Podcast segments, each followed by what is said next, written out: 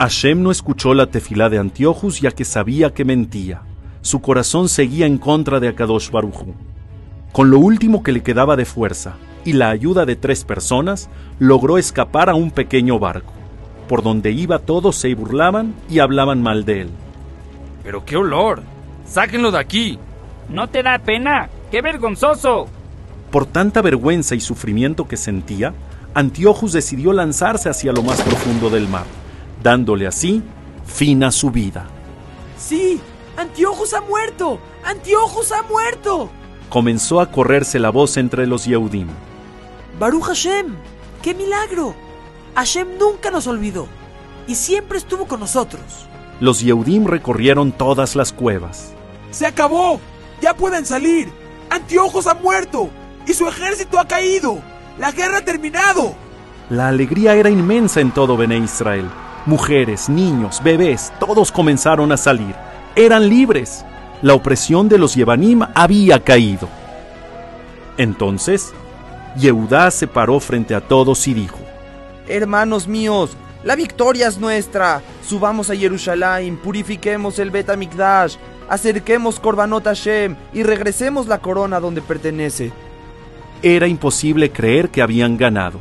La alegría era inmensa al fin podrían vivir tranquilos y sin nadie que prohibiera cumplir la Torah. Todos los pueblos hablaban de los milagros que habían ocurrido. Como un pueblo pequeño y débil había triunfado ante los mejores ejércitos de todos los tiempos. En cambio, los Yevanim, quienes alguna vez fueron respetados y aclamados, ahora era el pueblo más bajo, un pueblo sin valor, Midá Keneged Midá. Los Yehudim comenzaron a reconstruir sus hogares, limpiar las calles, sembrar los plantíos, Jerusalén estaba renaciendo. El Bet Amigdash era un escenario espantoso, una abodazara parada sobre el Mizbeach. Lo primero que hicieron los Yehudim fue sacar y destruir dicha abodazara. Después de esto, comenzaron a buscar aceite puro para prender el Nertamid. Otros limpiaban la sangre y quitaban los cuerpos de los cerdos que habían sido sacrificados sus compañeros hacían tevilá a los Kelim que habían sido impurificados. Entonces los Jajamim tuvieron una pregunta. ¿Es permitido usar el Mizbeach? ¿Cómo podemos seguir utilizándolo después de haber sido impurificado? Después de un tiempo decidieron. Guardaremos las piedras de este Mizbeach hasta que el Naví nos diga lo que hacer. Mientras tanto, construiremos uno nuevo. Las piedras del viejo Mizbeach fueron guardadas en una bodega llamada Lishkata Hotamot. Los Hashmonaim pidieron tefilá para que el fuego de Hashem cayera sobre este Misbea, y Hashem los escuchó.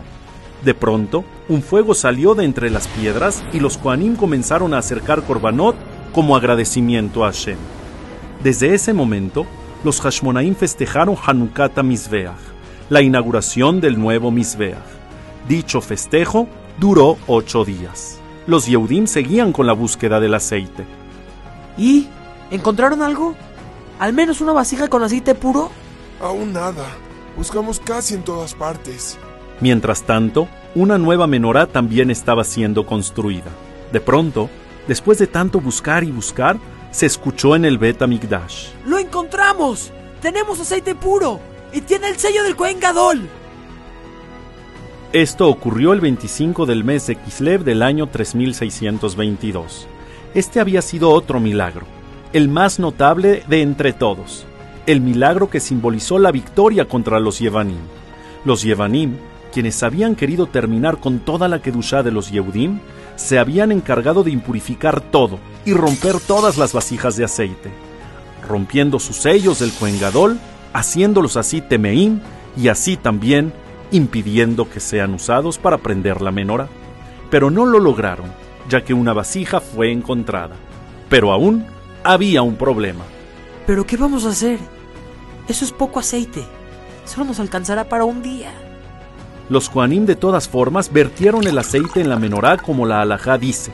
Y algo ocurrió. ¿Qué? Esto es un milagro. Realmente es algo fuera de lo normal. La vasija seguía llena. Los Yehudim pudieron prender la menorá gracias a este milagro, hasta que después de ocho días pudieron hacer de nuevo aceite puro. La menorá fue encendida y alumbró todos sus alrededores.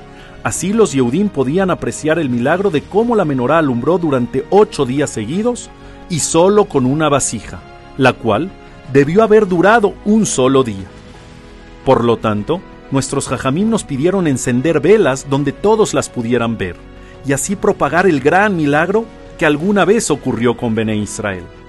Al paso de los meses, se veían llegar al Bet Amigdash miles de Yehudim trayendo con ellos korbanot. Transcurrió un año, el mes de Kislev llegó y los recuerdos volvieron. Esto merita cantar y agradecer a Shem por todos los milagros que nos hizo y lo recordaremos por siempre. Dijo el Sanedrín, los grandes sabios de esa época. Ocho días serán establecidos para entonar el alel, y esos días encenderemos velas. Estos ocho días fueron nombrados Hanukkah, por Hanukata Mizbeach, la fiesta que se realizó por motivo a la inauguración del Mizbeach y también porque de esta palabra al dividirla se forma Hanukkah. Descansaron el 25, haciendo referencia al 25 de Kislev, que fue cuando Bené Israel pudieron seguir sirviendo a Hashem con libertad. En las casas se escuchaban cánticos, en las ventanas se encendían velas, ya no había de quién esconderse. Esta vez todo era diferente. Todos se enterarán de lo que Hashem había hecho por sus hijos. Y así, año con año seguimos recordando los milagros.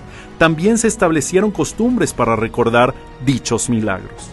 Comemos comidas lácteas para recordar el Maasé de Yehudit.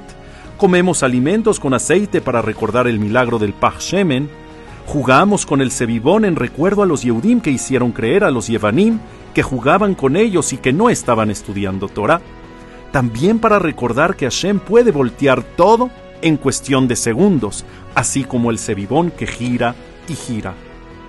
Cada año, más Hanukiot son encendidas, creciendo así la emuná en todos los Yehudim hacia Hashem, y le pedimos que pronto nos haga milagros como nos los hizo en esos tiempos. Amén Ken Yehi Ratzon.